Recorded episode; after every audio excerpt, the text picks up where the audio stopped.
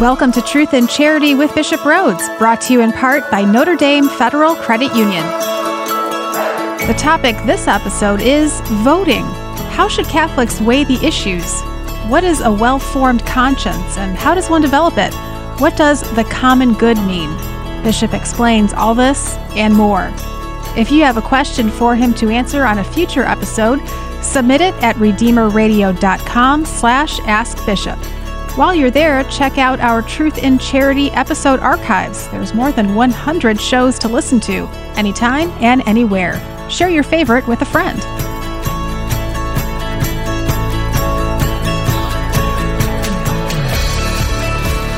Welcome to Truth and Charity with Bishop Rhoades. I am Kyle Hyman here with our good bishop, Bishop Kevin C. Rhoades of the Fort Wayne South Bend Diocese. Thanks for being here. You're welcome, Kyle. Always fun to be with you. Are you having fun as a bishop? You know, I'd say most days, yes. Not every day. Not every day is fun. Uh, but definitely Redeemer Radio is fun. Oh, right, right. Yeah. Of course. well, something that I think is important that we talk about, especially this year, is uh, going to be constantly we'll be talking about politics. It's going to be constantly in the news. Uh, the election towards the end of the year will be a very big one. Uh, maybe not to minimize the election in non-presidential years, but uh, always a, a, bigger turnout for the presidential election. I think it's important that we talk about the politics and how we should be framing politics as Catholics. And we recently got a question that I think will be a good kind of a jumping off point to this topic. And so I thought I'd just read that. It's a little bit longer, but check us out.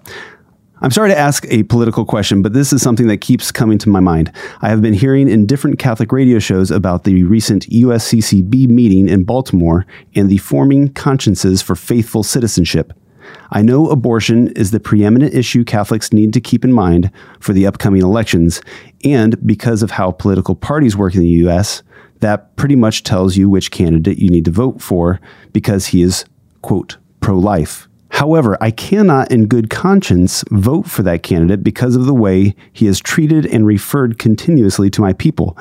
I cannot in good conscience vote for someone who has referred to my husband, father, brother, fellow parishioners, and friends as rapists, drug dealers, the worst of the worst, etc. Has children in cages, separated from their parents who are simply trying to find a better life for their children, has enticed violence against my people, etc.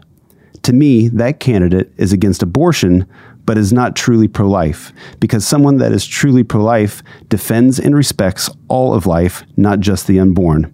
So, my question is what should people like me do? I have had this conversation with other Hispanic Catholics, and we wonder if we should just not vote or what we should do during the upcoming elections.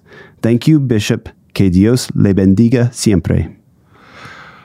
Gracias thank you to um, the caller. I would. Um, this is a question that came up a lot in 2016. Mm-hmm. In that year, that uh, presidential election year, I gave various talks basically on faithful citizenship.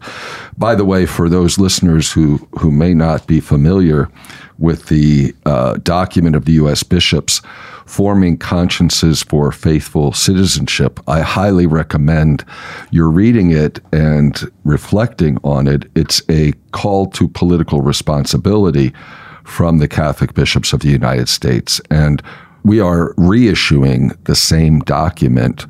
Uh, we really haven't changed the document. It's very, I think, very well written, a lot of good guidance. What is new is like last time, we have a new introduction, an introductory note, okay. because we want to highlight particular issues that you know have arisen or are prominent since the last election. And mm-hmm. I was one of the bishops that worked on that introductory note.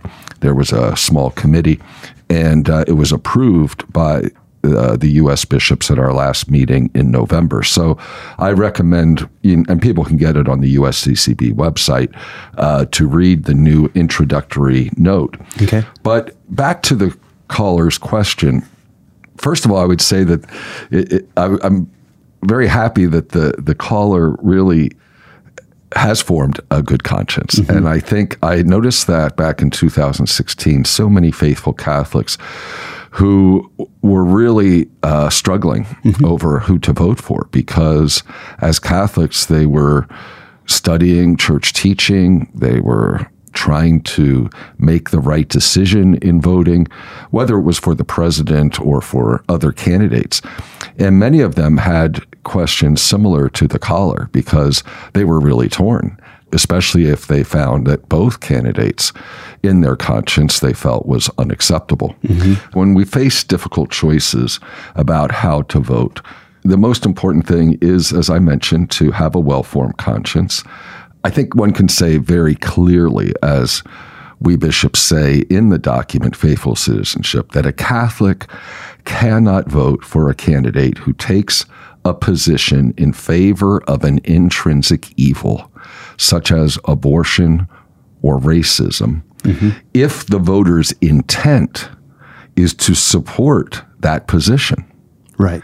At the same time, the bishops say that a voter should not use a candidate's opposition to an intrinsic evil to justify indifference or inattentiveness to other important moral issues involving human life and dignity. So if a person votes for someone because they're pro choice, pro abortion, Right. that would be formal cooperation in grave evil. That's very sinful. Um, where where a, a voter faces a dilemma would be if if all the candidates hold a position in favor of an intrinsic evil. You know, who do you vote for? Or you look at other issues, uh, let's say, in addition to abortion, and find that the um, their positions are are problematic. Keeping in mind that not all issues have the same moral weight mm-hmm. you know? So so one ends up struggling in his or her conscience.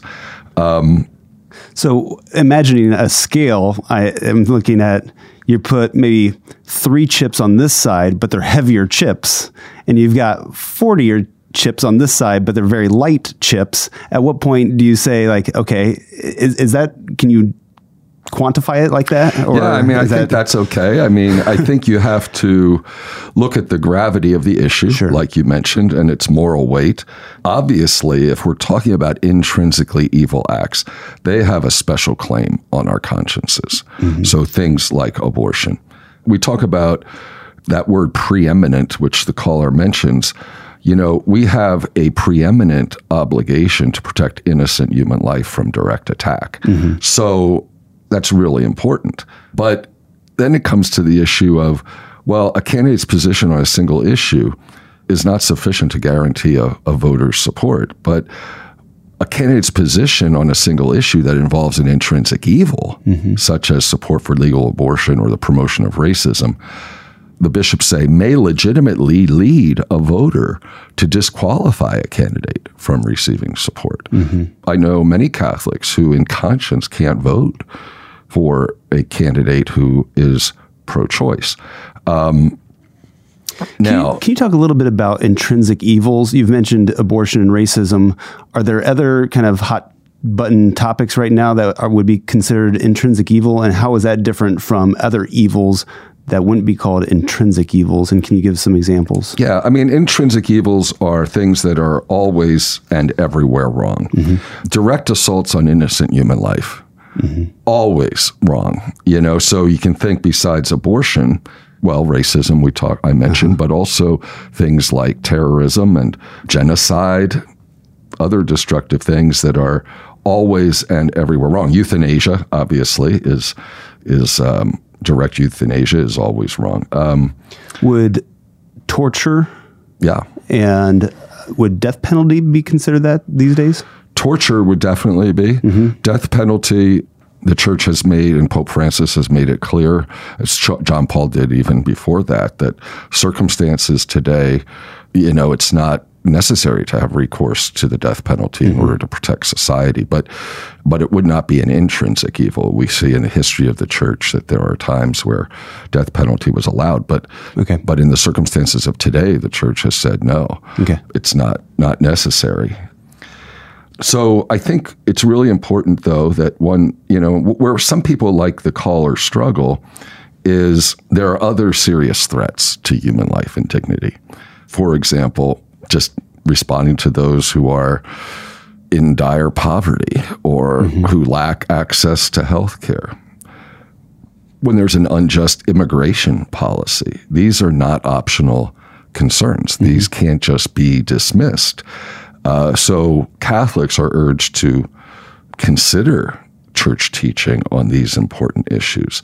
But it can happen, and getting back again to the to the caller's question, that in conscience, if I mean we have an obligation to vote. I mean that's a moral obligation. But at the same time, what can happen in this situation is the person is in such a dilemma that they can respond in a couple different ways. Uh, one is that they decide not not to vote. Now, mm-hmm. is that legitimate? Well, if a person can't resolve the problem in their conscience, mm-hmm. I think it is. But then I still think they should go to the voting booth and because there's other candidates, sure, other other offices yeah. to vote on, or one can vote for a third party candidate who might be acceptable, or mm-hmm. one can write in a candidate for mm-hmm. that matter. But there are others who will go in and kind of say, okay, I don't have much of a choice here, and I'm going to vote for the lesser of two evils. Right. Because both candidates are morally, have positions that are morally flawed. But I think this one will do the less damage, right? Or might advance some other good, good causes, whatever. Um, and also, I think when one goes to vote, they should look at also a candidate's character and integrity. Um, maybe what's their ability to influence a given issue. Mm-hmm. Um, so ultimately, a decision has to be made by each Catholic guided by a conscience mm-hmm. that's been well formed by Catholic moral teaching. The church doesn't tell people, uh, it doesn't get involved in the partisan politics or, or tell people who to vote for. We address the issues. We need to be very clear on church teaching.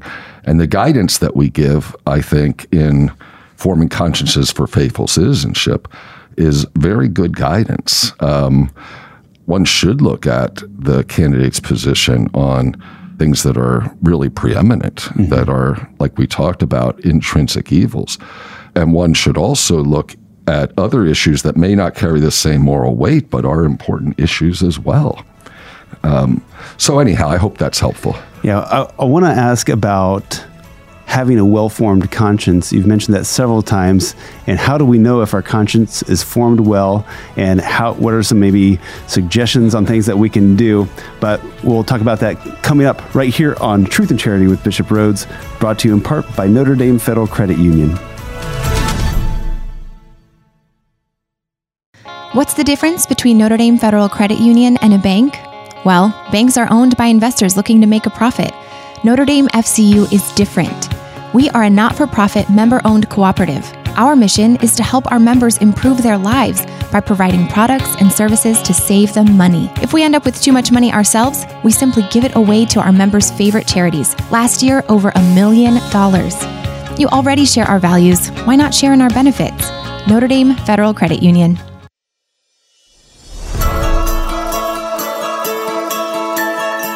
Welcome back to Truth and Charity with Bishop Rhoades. I'm Kyle Hyman, and we've been talking about politics and elections and how we as Catholics are to vote, not necessarily who to vote for, but how to weigh the issues and, and what to be looking for in candidates and in political discussion. And the thing that keeps coming up is this idea of a faithful conscience. And before we get into how to form a, faith, a well faithful formed. conscience, or you know how to know if we're there yet, or if there's like a, a, a, scale that we can apply to it and say, "I'm right now I'm at a seven, and I, I need to form my conscience more," or something like that. Could two people with well-formed consciences vote for two different people, or does any Catholic with a well-formed conscience would come to the same conclusions and vote for the same person? Well, first of all, a, a judgment of conscience is one that is uh, with the virtue of prudence. So I think maybe to back up a little bit, we have to get away from the idea, like many people have, is is you know your conscience is, is like your feelings about something. Okay. No, that's not it. Conscience is something that's formed by by reason and by church teaching, hopefully. It's not something that allows us to just justify our feelings about what we should do or shouldn't do. You know, when you look at it, when you look at church teaching, it, they speak of conscience as the voice of God resounding in the human heart, revealing the truth to us and calling us to do what, what is good and rejecting what is evil. Mm-hmm. So we have to seriously strive to make good and sound moral judgments mm-hmm. based on the truths of our faith. And this is also when it comes to politics, political choices, and voting. It's like other decision making in our life. Mm-hmm. We're called to make prudent decisions in light of a well formed conscience. Now, how do you form a well formed? How do you form your conscience? Uh-huh. Well, first of all, you have to desire. You have to have the desire to embrace what is the truth and goodness. And how does that begin? Well, a Catholic needs to be willing and open to seek the truth and to seek what's right by studying sacred scripture, by studying the teaching of the church, and then also to then examine the facts, the background information about various choices, and then to pray about it. You know, reflecting in prayer, that's how we discern the will of God. And when we fail to form our consciences in this way, in the light of the truths of the faith and moral teachings of the church, we can make erroneous judgments. So, you look at different alternatives, let's say considering which candidate to vote for, or let's say you're thinking about whether to support a piece of legislation mm-hmm. or not, especially when I think of our our elected representatives. Hopefully, they're right. voting according to their conscience. It's very important that Catholic elected officials uh, do so. Then you get to what's called prudence. That means discerning in a particular situation. You look at the different alternatives and then you have to determine what's what's the best thing to do. Who's the best candidate to to uh, how one should vote on a piece of legislation or how one should vote in a political election. You know, we have to look at public policies and say, is this morally okay? Mm-hmm. You asked about people having different opinions. Well, people can have a well formed conscience, but then in prudence arrive at different judgments mm-hmm. regarding the best means, for example, to respond to poverty. Right. You know, or something like that. But but the principles are the same for both people. You know, the principles of Catholic moral and social teaching. Now, there aren't different judgments that can be made about intrinsic evils, you know, like abortion or euthanasia, because the taking of innocent human life is always and everywhere wrong. So we're talking there about the issues, but when right. it comes to which candidate to vote for, that's a whole nother matter. Right. But you still have to use the virtue of prudence. But it seems like the people that would be pro euthanasia or pro abortion are doing so because they think that that's the right thing to do, that they they think that it's a good. Most of them aren't doing it because they want to do something wrong, but their conscience isn't formed well. Correct. Right? Correct. So, but they think it is. Or, you know, maybe some are acting against their conscience. Yeah. Maybe they so they, I, I you know what I mean? They could know what's right and wrong and choose not to follow it. Right. You know that, or like you said, it could be that they don't have a well formed conscience. So, how do we know if we're doing the right thing? Because we f- think, like, oh, this is, we, we can justify so many things that we do. I think we have to be honest before God. I mm-hmm. mean, and someone has to be humble. For example, I, I think one of the problems is is the loyalty to one's political party mm-hmm. trumping what is the truth. Right. You know, um, I think that that's very wrong. Is one first a Democrat, first a Republican, or first, you know, a Christian? Right. And I think some candidates, in order to get elected, can compromise mm-hmm. on this. And that's very sad. It takes courage.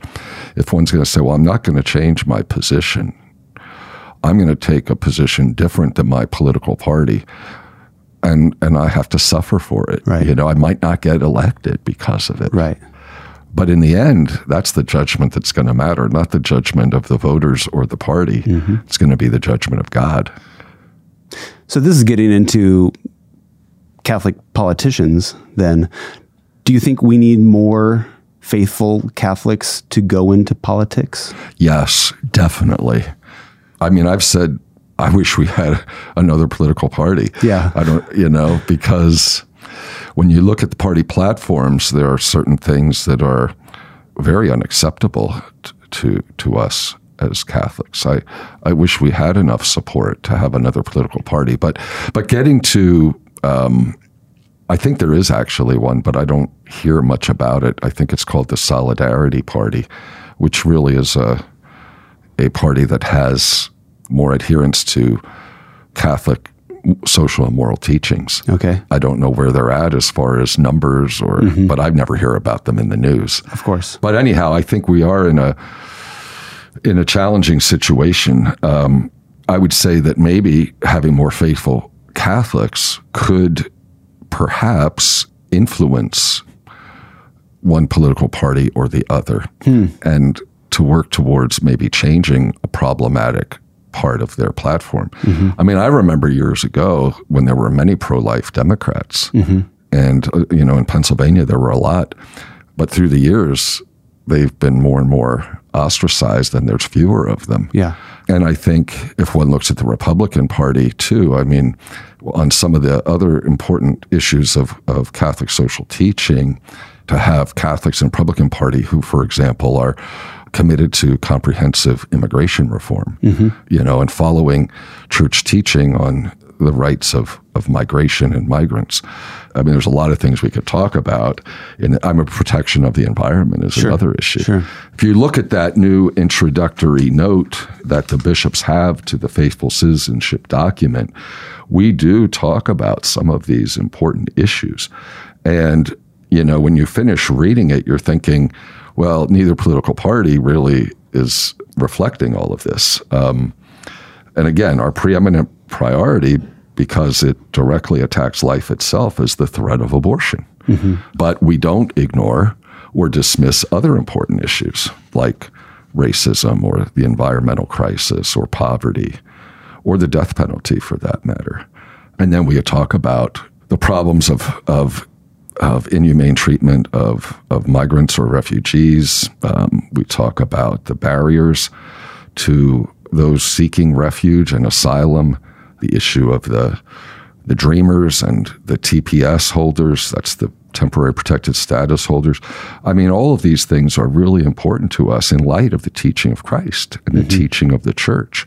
We need leadership that does put the life and dignity of the human person and the common good at the forefront.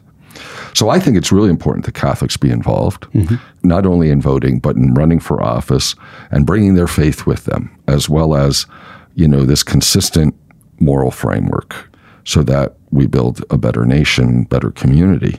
You know, so I'm, yeah, so I'm sorry I went on. No, it's good. Well, maybe we should take a break. And when we come back, I'm kind of curious the process of writing that introduction.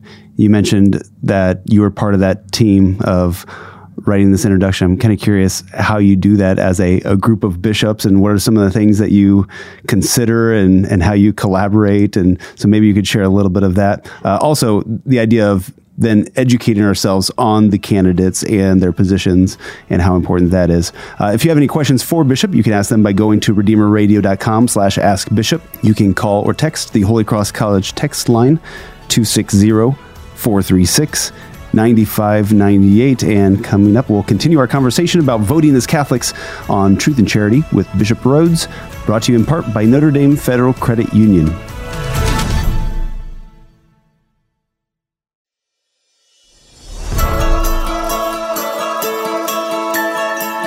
Welcome back to Truth and Charity with Bishop Rhoades. I'm Kyle Hyman here with our bishop. We've been talking about politics and how to form a conscience so that we can vote well and vote faithfully. And you mentioned the USCCB's document, Forming Conscience for Faithful Citizenship, which you said was available on the website, the USCCB website and that there's a new introduction. Is, is that done every four years with uh, the election that they update that introduction? We have been, you know, we decide at the time whether we need to do a Okay. new introduction or there was some talk of, of redoing the whole document. There were some bishops who thought that the document's getting a little old, that we should start, you know, and just do a new document. But the majority of us felt that no, it's very relevant. Mm-hmm. We don't need a new document, but we can update it through an, a new introduction. Okay. Which is what we did. So before we get into some of the contents of that introduction, what is that process like? How, well, let's start with how long does it take to update an introduction to a document? It took us many, many months uh, because, first of all, we work off different drafts. So we start with, you know, the composition of a draft. We give some input to our staff of what we would like to be in it. They come up with a draft. Okay. And then we work off that draft to improve it, to add to it, to, uh, and then we we send it out to get. Um, I'm trying to think. Did we? No, it's nor, near the end of the process where we actually send like the final draft to the whole body of bishops so that then we can get input from any bishop who wants to give input. And then we might accept some of their recommendations, some we might reject. So, like, we met at the beginning of the USCCB November meeting, and we had conference calls too in the course of the preceding months. So, so uh, there's a lot of input. So it went through multiple drafts, and then at the end we have to finally like say, okay, do you approve or not approve? And there was a final vote. I don't remember. I mean, our committee uh, all approved it, but then the the whole body of bishops had to to vote on it, and there was even a debate on the floor of the bishops conference um, general meeting in Baltimore in November because there were some bishops who still didn't like it. But you know, but sooner or later, you're not. You know, we didn't get hundred percent. Yeah. I forget what the vote was, but some still objected to certain things, or they wouldn't vote for it maybe because they wanted something dropped or they wanted something else added. So you know, you have to kind of come to a vote in the end. So it got a significant majority. I remember. Do you remember any of the issues that you had submitted as suggestions on what should be in the new draft? Oh yeah, I mean, I did have some input. Um, you know, I wanted to make sure that um, that religious freedom was mentioned. Uh, So that was something that uh, that they agreed. When you start going at essential at, at particular issues, you know, can go on forever. So we really have to say, okay, what are our priority issues in our nation at this time? And so I think you know you had to we had to get to some kind of uh, consensus on that, and I think we did. Yeah. yeah. So, what are some of the things that are mentioned in the introduction? Then the Well, final. I think it's really important that um, first of all we we wanted to to use Pope Francis, and because he's had a lot of teaching that since the last election. So in the past four years, certain issues that that have been of very serious concern to Pope Francis. We wanted to make sure, okay, what what do we need to highlight for the the situation in the church in the United States? Right. And so we because he's speaking to a global audience, and some things Right. might not apply. Right, and there was one quote of his that um, that we decided to include because there's so many things, you know. Yeah. And as a matter of fact, there were uh, there was one prominent bishop who was very strong that we needed to quote him more, but we didn't want this to be a long, you know. If it gets too long, people aren't going to read it. So you know, we had to be say, okay, what's going to really get at the the thing we want to quote from Pope Francis that'll be most helpful to us. So we took a, a part of his, um, I think it was an apostolic exhortation called "Rejoice and Be Glad." It came out a few years ago, and in that document he said, "Your identification with Christ and His will." Involves a commitment to build with him that kingdom of love, justice, and universal peace. You cannot grow in holiness without committing yourself, body and soul, to giving your best to this endeavor. The call to holiness, Pope Francis wrote, requires a firm and passionate defense of the innocent unborn. Now, that was very important because some people will say, oh, Pope Francis doesn't emphasize abortion enough. Mm-hmm. And so we wanted to make clear what the Pope has said. He said, uh, as I just mentioned, he says in that statement, he says it other places too, but he says in that statement that the call to holiness requires a firm and passionate defense of the innocent unborn. Mm-hmm. And then he goes on to, to state that equally sacred are the lives of the poor, those already born, the destitute, the abandoned, and the underprivileged. Mm-hmm. The vulnerable, infirm, and elderly exposed to covert euthanasia, the victims of human trafficking, new forms of slavery, and every form of rejection. Hmm. So, using that, you know, that quote, I think we bishops are are kind of highlighting the fact that we're concerned about human life and dignity. That this is the first of the great principles of Catholic social teaching. You can't pursue the common good unless there is a a firm commitment to the dignity of life. So I think that's really, really important. And um, and then we go on in the document to talk about different issues, and, and really we begin with the threat of abortion as a preeminent priority because it directly attacks life itself.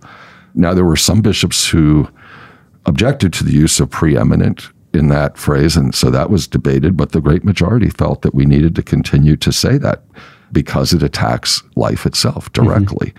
At the same time, we say that we can't dismiss or ignore other serious threats to human life and dignity. So we mentioned things like racism, the environmental crisis, poverty, the death penalty. Then we go on to talk about immigration, refugees, religious freedom, global peace, gun violence. I mean, there are a lot of issues that we we bring up. Um, basically, I think it's a good introduction. Uh, it's really a call to faithful citizenship in prayer as well as action, and that it's as part of living out the call to holiness and building Christ's kingdom of love.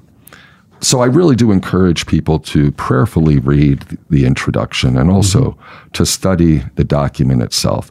I think it can be very helpful for people who, especially during this year, when there's going to be a lot of, you know, there's a lot of of angry rhetoric out there. There's a lot of division and polarization, which we're obviously concerned about. There's a difference between good, healthy, respectful debate and civility and, you know, getting down to name calling and Right. and vicious attacks. So hopefully following our guide, the guidance of the bishops, the guidance of the church, we can avoid falling into that temptation mm-hmm. and instead really focus on the common good, the life and dignity of the human person, and working together to build up the moral character of our society. You mentioned a bunch of issues that were in the introduction, everything from uh, abortion and religious liberty and gun violence.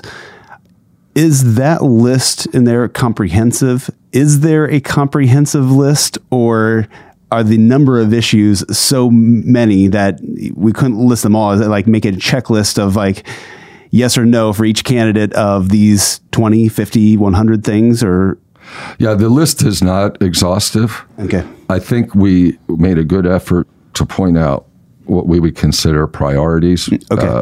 but you know, I could I could imagine someone pointing out, "Well, you missed this one." Sure, You know, sure. Um, I would answer it's not an exhaustive list. Okay. Um, yeah. All right. Well, I want to talk a little bit more about keeping up with the news and maybe some of the dangers and pitfalls of that as well. If you have any questions, you can go to redeemerradio.com slash ask bishop, where you can also find past episodes of the show. You can call or text the Holy Cross College text line with your question, 260 436 9598. And coming up, we'll have more about how to vote as Catholics right here on Truth and Charity with Bishop Rhoades, brought to you in part by Notre Dame Federal Credit Union.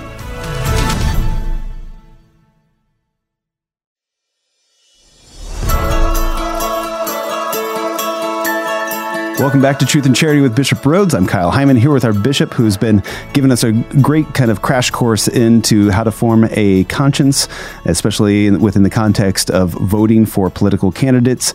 Uh, but also, you mentioned the importance of you know not getting too obsessed with some of the the negativity that goes into politics and i imagine the two extremes would be either we completely ignore the news and the debates and we don't know what the different candidates stand for, so we're not really educated on the issues whenever we go into the voting booth. The other extreme, and I've seen this happen with people, is you get so absorbed into it and obsessed with the news and the negativity that often goes along with it that it really just kind of takes over your life and and can really make you an, a, a, bitter person sometimes I've seen with with some people. Uh, is there a balance between these two and where do we find that? Good question. You know, definitely we have to seek a balance because yeah, we have an obligation to know the views of the candidates. We need to know about the issues that are being debated. I do like to watch the debates. Some mm-hmm. people may not, but I like to hear what the candidates say directly rather than filtered through sure. news people. Also, to kind of know clearly what the position of a candidate is. But the other extreme is just getting so wrapped up in this and maybe just reading stuff that, you know, I know some people who will, they're on a particular side and you know, they just get so absorbed and they they're just listening to one particular news outlet or something. Right. And you know, I think that that's not necessarily helpful that one should also try to understand it and really take care that your news source is, is um, trustworthy. Mm-hmm. Um, so I think we have to be careful not to just take as truth everything that we hear mm-hmm. or see in social media. Yeah. Uh, so we need to look at a candidate's voting record, mm-hmm. you know, or as I said, hear what they have to say in a debate, mm-hmm. how they respond to certain questions. I think is helpful.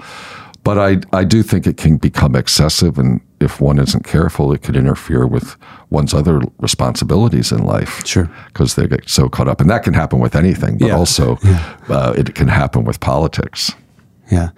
So, in addition to a presidential election where there is a lot of information about the candidates out there, especially as we get closer to election day, on the other elections that we might have, whether it be you know state or uh, in your city or county, sometimes it's very difficult to find information about these candidates, and sometimes I've I've been like the day election day, I'm scrambling to find what either of these two candidates stand for or what their their platforms are.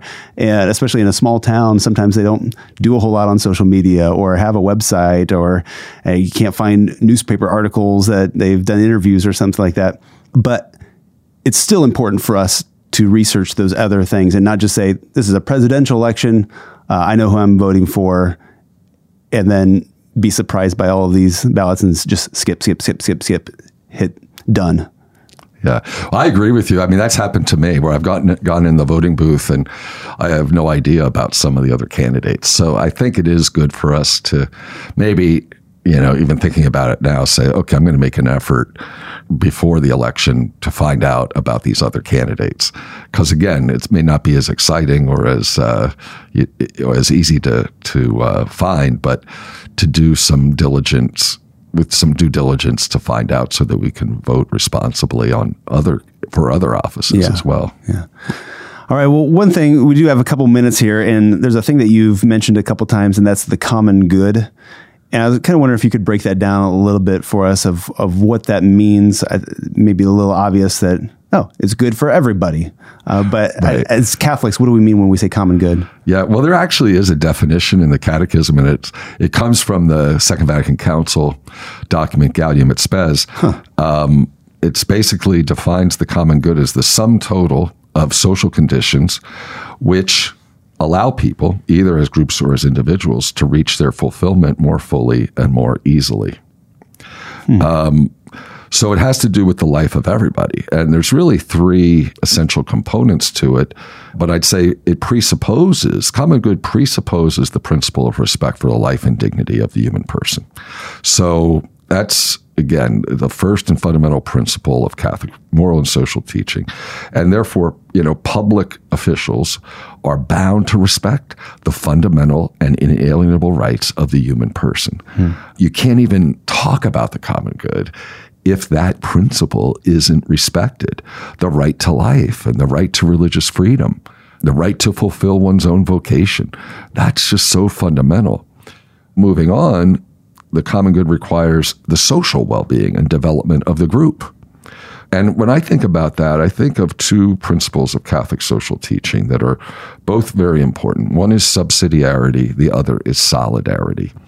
And John Paul gave a very good, Pope John Paul II gave a really good definition of subsidiarity mm-hmm. that a community of a higher order should not interfere in the internal life of a community of a lower order, depriving the latter of its functions, but rather should support it in case of need and help to coordinate its activity with the activities of the rest of society, always with a view to the common good.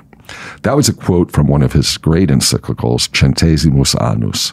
So part of human dignity is that, you know, we also respect this principle of subsidiarity, that a community of a higher order shouldn't interfere in the internal life of, of a community of a lower order. Of course, the most fundamental group is the family. Mm-hmm. It's the first unit of society and it should be defended. The family needs to be strengthened, not undermined by the state. And then also, even when you look at smaller, local, more local institution, the, the state shouldn't interfere. You know, if a now, they could be involved if, let's say, a community or institution of a lower order doesn't adequately protect human dignity. Then the state should intervene. But generally, you know, should respect the rights of the smaller group. The other principle is really important solidarity. It's all you have to do is read the Gospels that we're called to be in solidarity with everyone. That means justice, it means charity, uh, I always loved when uh, the name for the labor movement in Poland during um, when it was under communist uh, oppression was Solidarność, which means solidarity, because it was inspired by Catholic social teaching. It was inspired by the teachings of Pope John Paul II that we have to be concerned about our fellow human beings and their well-being, especially the poor. So solidarity. It's just not. It's not just like having some kind of vague compassion or you know oh, it's too bad that they're poor or something like that or the misfortunes of people in our country or in other countries it means that we're determined to do something about it this is part of commitment to the common good that's commitment to the good of of individuals because we're really responsible for mm-hmm. we are our brother's keeper right so we should be concerned about our fellow Americans who are poor or we should be concerned about immigrants. We should be concerned about those who are sick and can't get health insurance, or we can be the people who are persecuted in the world because of their faith. So, solidarity is an important principle for us, and it's also a virtue. The popes have said there's no true peace unless there's solidarity. And, and that gets to the issue of peace. You know, the common good requires peace. That's the stability, the security of a just order. So that's one of civil authority's primary duties is to secure the security of, of the members of the society. So this is the role of the state. This is what our our civic officials should be uh, about is defending and promoting the common good. And again, there's not only the common good of Americans, our fellow Americans, mm-hmm. but there's a universal common good. Okay? We are brothers and sisters of everyone in the human family. So we have a responsibility in politics uh, to look for the candidate who's really going to serve, best serve the common good. And that's one thing when we're voting, we should ask ourselves okay, which of these candidates do I believe will best serve the common good? All right. Well, thank you so much, Bishop. I'll also mention if people want to hear more, you're going to be doing the Theology on Tap Tuesday night at 6:30, January 28th, talking about religion and politics. And so that's in Fort Wayne at Welch's Ale House. So people can check that. January 28th. That's for young adults in their 20s and 30s, single, married, whatever. Check it out. And then also uh, maybe refer people back to the October 16th, 2019 episode where you talked about social justice versus pro life and, and how that it, as Catholics, we can be and should be concerned with both. It's not a, a one or the other. So, again, that's October 16th, 2019 episode. So people can check that out as well. So thank you so much, Bishop. Could we get your Episcopal blessing before we go? Sure. The Lord be with you. And with your spirit. Blessed be the name of the Lord. Now and forever. Our help is in the name of the Lord. Who made heaven and earth. May Almighty God bless you, the Father, and the Son, and the Holy Spirit. Amen. Thank you, Bishop. You're welcome, Kyle.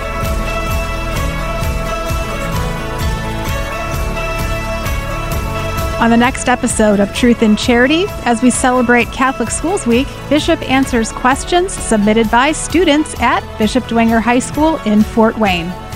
Truth and Charity with Bishop Rhoades is brought to you in part by Notre Dame Federal Credit Union.